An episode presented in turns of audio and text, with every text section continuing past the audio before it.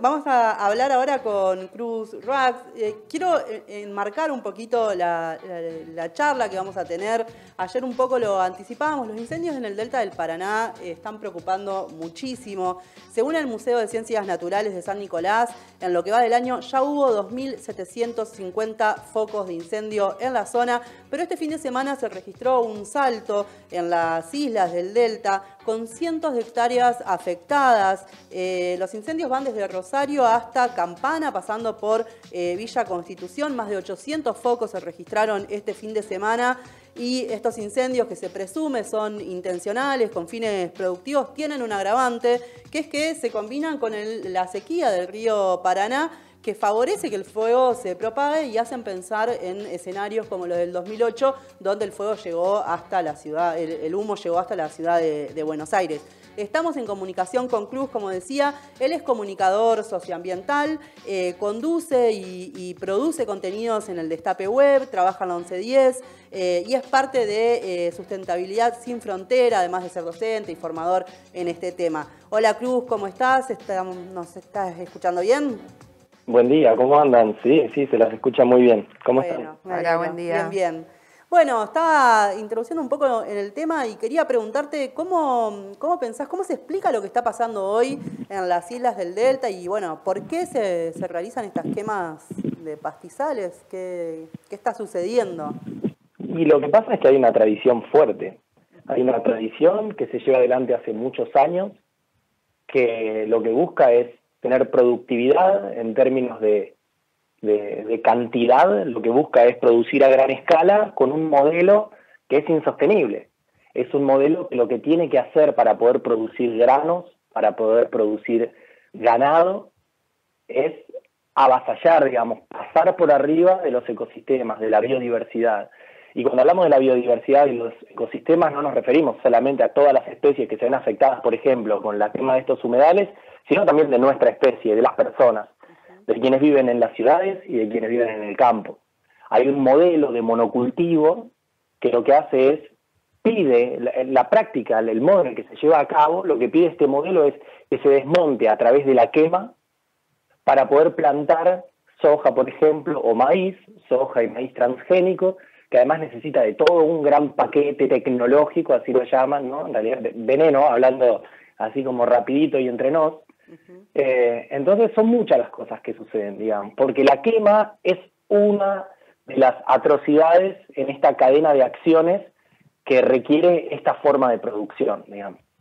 Bueno, justamente se hablaba eh, cuando, cuando comenzaron estos incendios, que como decís son una práctica bastante instalada ya desde los 90 y demás, eh, se empezó a decir que eh, los focos de, incendio no eran intencionales y demás. Hubo imágenes satelitales que demostraron justamente eh, todo lo contrario y que tienen que ver con el intento de, avanzar en la productividad, de, aprovechar el espacio del campo para el ganado, como decías, y que tiene graves consecuencias sobre la población, sobre la flora, sobre la fauna. ¿Cuáles son esas consecuencias?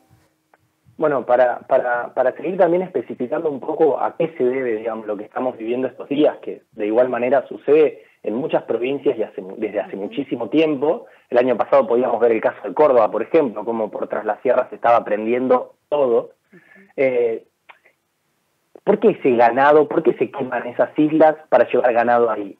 O sea, el avance del monocultivo lleva el ganado a esas islas ganado no tiene que estar ahí. Y esas islas además son humedales, digamos. Para empezar a hablar de estos daños que, me preguntás, bueno, en principio, un daño es llevar un tipo de actividad que no debería estar que no se debería realizar en un ecosistema de esa índole, que presenta servicios ecosistémicos.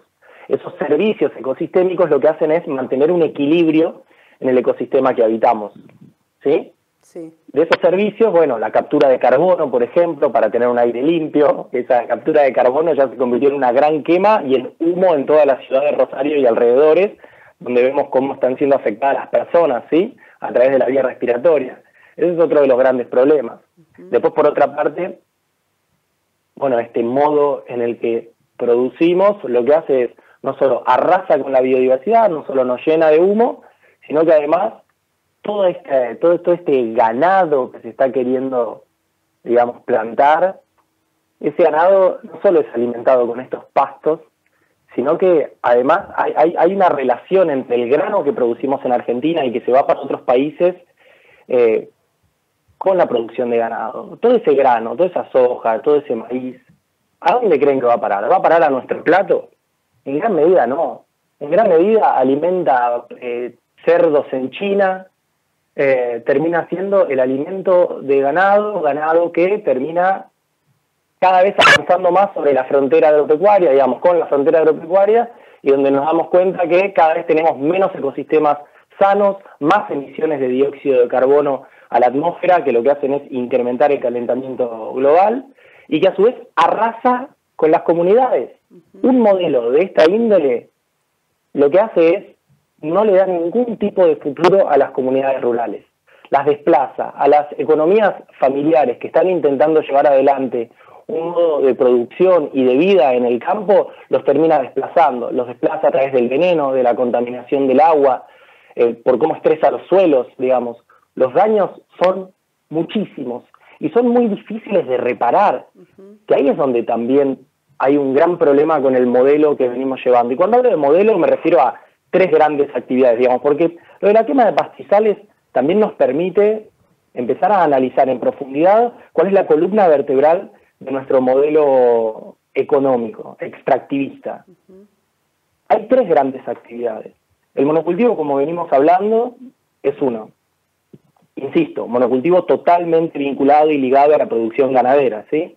Y después, por otra parte, tenemos la megaminería, sobre todo en las provincias cordilleranas, donde hemos cedido a finales de los 80 y en los 90 hemos cedido el 6% de nuestra soberanía nacional para que las multinacionales hagan lo que se les antoje. No hay reglamentación, no hay legislación nuestra que pueda indicar o exigirles un tipo de, actividad o de acción. Tienen soberanía total sobre el 6% de nuestro territorio, territorio en donde tenemos gran parte de nuestros caudales de agua dulce, que serán los que luego regarán los cultivos, permitirán eh, la vida de un montón de comunidades y de un montón de biodiversidad. Y después, por otra parte, los combustibles fósiles, cómo rompemos el suelo para extraerlos. Eh, esas tres actividades son las que tenemos que empezar a poner en jaque, digamos. Hay que empezar a hacer una transición, porque los daños que nos están generando, primero para empezar, la, gran justificación de llevarlas adelante tiene que ver con, con una supuesta reactivación económica una reactivación económica que venimos esperando hace mucho tiempo, ¿no? Son muchísimos años de espera y, no estaría sucediendo. Entonces hay que problematizar el modelo, eso es fundamental. Bueno, ahí juegan un rol muy importante también las organizaciones ambientalistas, como vos decías, en todos estos procesos y eh, vienen jugando un rol alrededor de la denuncia. Ayer, de hecho, eh, hubo una acción muy importante en, eh, frente al río Paraná, donde hubo movilizaciones y un abrazo al, río Paraná. ¿Qué, están exigiendo las, organizaciones ambientalistas? ¿Qué están denunciando también? ¿Y qué salida habría que empezar a pensar, digamos, en principio, en este caso, de los incendios en el Delta, pero bueno, también más eh, de conjunto, como vos decís. Mirá, puntualmente con los incendios en el Delta, eh, un poco lo que se exige, lo que se pidió en este, en este gran abrazo al río Paraná, como lo llamaron, es una ley de humedales, tener una ley de humedales. Porque los humedales, que son un ecosistema que es que tenemos mucho y que es muy grande, sobre todo en el litoral, ¿sí? en los esteros de Liberá también, eh, lo que tiene es que es un, gran bien natural que tenemos y que es esencial para la calidad de vida de nuestra y de otro montón de especies. Eh, los servicios ecosistémicos que presenta son esenciales para el equilibrio en nuestra región. Entonces, una ley que proteja los humedales sería un buen comienzo.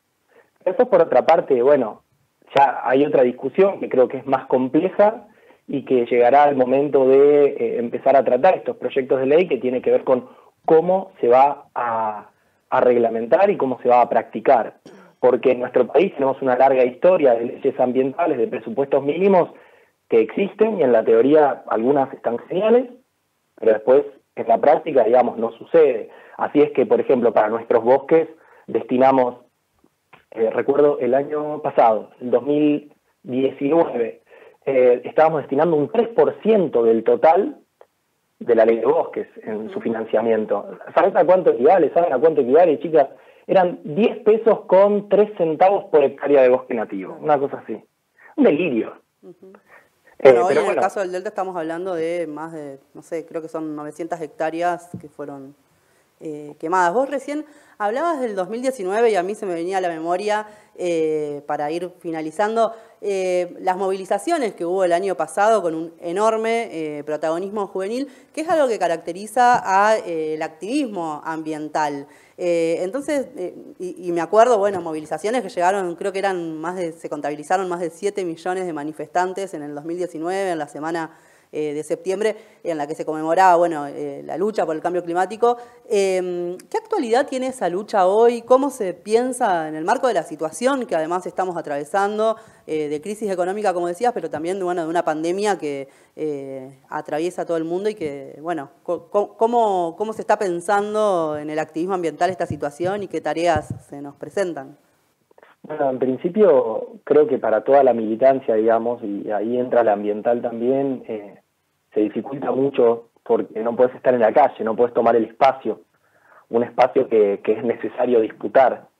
Entonces, en ese sentido, se, se, complica mucho poder eh, exigir, demandar Proponer no, porque proponer uno puede hacerlo a través de otras plataformas, ¿no? Digamos, siempre, siempre existe la, propuesta, el intercambio, el diálogo, el intento de crecimiento, la co-construcción a través de redes y otros espacios.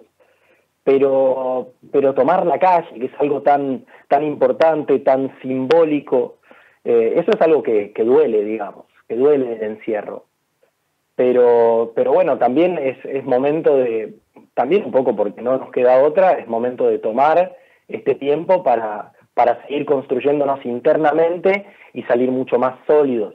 Creo que hay algo de eso.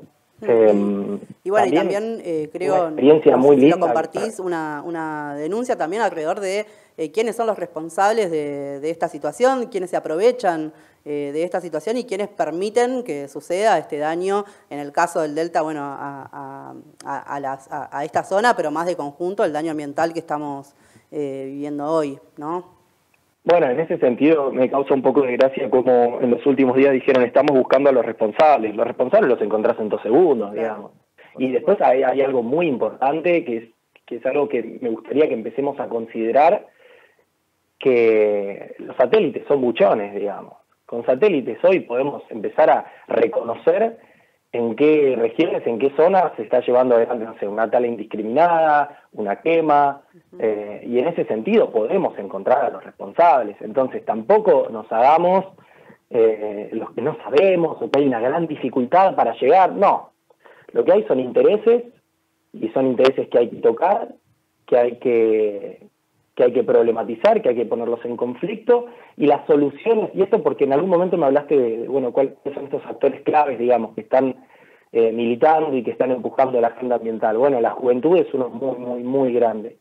Y en ese sentido, nada, la juventud creo que, que empezó a tomar un rol muy protagónico y muy bisagra dentro del movimiento ambiental, ecologista popular, en donde empezó a denunciar sin tapujos, sin problemas, donde se empieza a sentar en las mesas para participar en la incidencia política y empieza a tener muchísima atracción, digamos. Este 7 millones de personas que nombraste, que, de jóvenes que salieron a la calle, digamos, es algo que, que no cesó, que no paró. Está bien, no estamos en la calle, pero seguimos activando, digamos. Los, los brazos no se bajaron eh, y la conciencia no disminuyó. Eh, cada día estamos creciendo más y eso me parece importante. un mensaje muy alentador. Bueno, muchísimas gracias Cruz por, por esta comunicación. Esperamos tenerte pronto de nuevo por acá. Eh, ha sido un placer. Claro que sí, espero haber sido claro. La mañana no siempre me juega la mejor pasada. No, no, clarísimo, clarísimo. Bueno, muchas gracias. Te mandamos un abrazo. A ustedes. Adiós. Para todo el equipo.